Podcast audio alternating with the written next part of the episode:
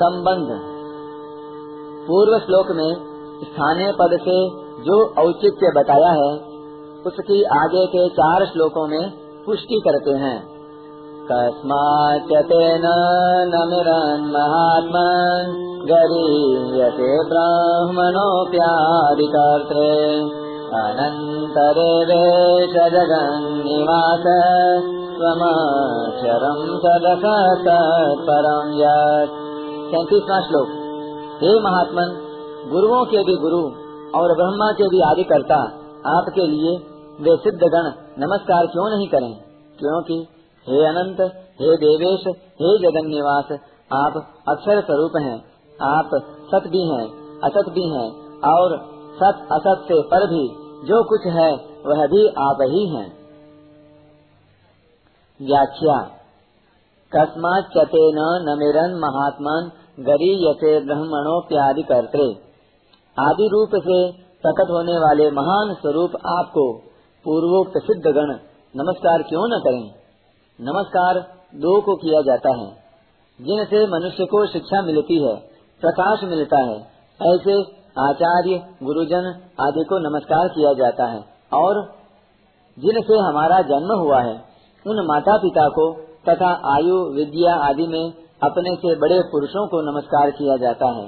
अर्जुन कहते हैं कि आप गुरुओं के भी गुरु हैं, गरीयसे। पतंजलि महाराज ने कहा है कि वे परमात्मा पहले से पहले जो ब्रह्मा आदि प्रकट हुए हैं उनके भी गुरु हैं। पूर्वेशामपि गुरुः। और आप सृष्टि की रचना करने वाले पितामह ब्रह्मा जी को भी उत्पन्न करने वाले हैं, ब्राह्मणोऽप्यादिकर्त्रे।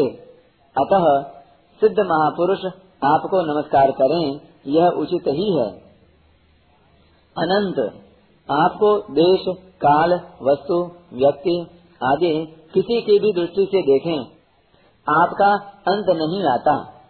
तात्पर्य है कि आपको देश की दृष्टि से देखें तो आपका कहाँ से आरंभ हुआ है और कहाँ जाकर अंत होगा, ऐसा है ही नहीं। काल की दृष्टि से देखा जाए तो आप कब से और कब तक रहेंगे, इसका कोई अंत नहीं है। वस्तु, व्यक्ति आदि की दृष्टि से देखें तो आप वस्तु, व्यक्ति आदि कितने रूपों में हैं, इसका कोई आदि और अंत नहीं है। सब दृष्टियों से आप अनंत ही अनंत हैं। बुद्धि आदि कोई भी दृष्टि आपको देखने जाती है तो वह दृष्टि खत्म हो जाती है, पर आपका अंत नहीं आता। इसलिए सब तरफ से आप सीमा रहित हैं, अपार हैं, अगाध हैं। देवेश, इंद्र, वरुण आदि अनेक देवता हैं जिनका शास्त्रों में वर्णन आता है। उन सब देवताओं के आप मालिक हैं, नियंता हैं, शासक हैं, इसलिए आप देवेश हैं। जगन निवास। अनंत सृष्टियाँ आपके किसी अंश में विस्तृत रूप से निवास कर रही हैं, तो भी आपका वह अंश पूरा नहीं होता, प्रत्युत खाली ही रहता है।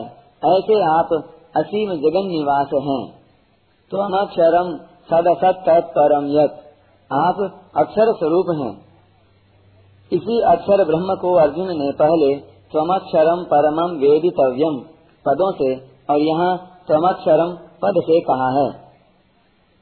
जिसकी स्वतः सिद्ध स्वतंत्र सत्ता है वह सत भी आप हैं, और जिसकी स्वतंत्र सत्ता नहीं है, प्रत्युत सत के आश्रित ही जिसकी सत्ता प्रतीत होती है वह असत भी आप ही हैं। जो सत और असत दोनों से विलक्षण है, जिसका किसी तरह से निर्वचन नहीं हो सकता, मन, बुद्धि, इंद्रियां आदि किसी से भी जिसकी कल्पना नहीं कर सकते, अर्थात जो संपूर्ण कल्पनाओं से सर्वथा अतीत है, वह भी आप ही हैं। तात्पर्य यह हुआ कि आपसे बढ़कर दूसरा कोई है ही नहीं, हो सकता ही नहीं और होना संभव भी नहीं। ऐसे आपको नमस्कार करना उचित ही है। परिशिष्ट भाव। नवे अध्याय में आए सदसच्चाहम पद से और यहाँ आए सदसत् तत्परं यत् पदों से परमात्मा के सगुण रूप की अनंतता, समग्रता सिद्ध होती है। सत और असत दोनों सापेक्ष होने से लौकिक हैं, और जो इनसे परे है वह निरपेक्ष होने से अलौकिक है। लौकिक और अलौकिक दोनों ही समग्र परमात्मा के रूप हैं। परमात्मा की परा और अपरा प्रकृति सत असत से परे नहीं है, पर परमात्मा सत असत से परे भी है। मत्तः परतरम नान्यत् किंचिदस्ति धनंजय। सगुण समग्र के अंतर्गत तो निर्गुण आ सकता है, पर निर्गुण के अंतर्गत सगुण नहीं आ सकता। कारण कि सगुण में निर्गुण का निषेध नहीं है, जबकि निर्गुण में गुणों का निषेध है। अतः निर्गुण एक देशीय होता है, अर्थात उसके अंतर्गत सब कुछ नहीं आता। परंतु सगुण समग्र के अंतर्गत सब कुछ आ जाता है, कुछ भी बाकी नहीं रहता। इसलिए अर्जुन सदसत तत् परम यत् पदों से मानो यह कहते हैं कि सत भी आप हैं, असत भी आप हैं, और सत असत के सिवाय जो भी हमारी कल्पना में आ सकता है वह भी आप ही हैं।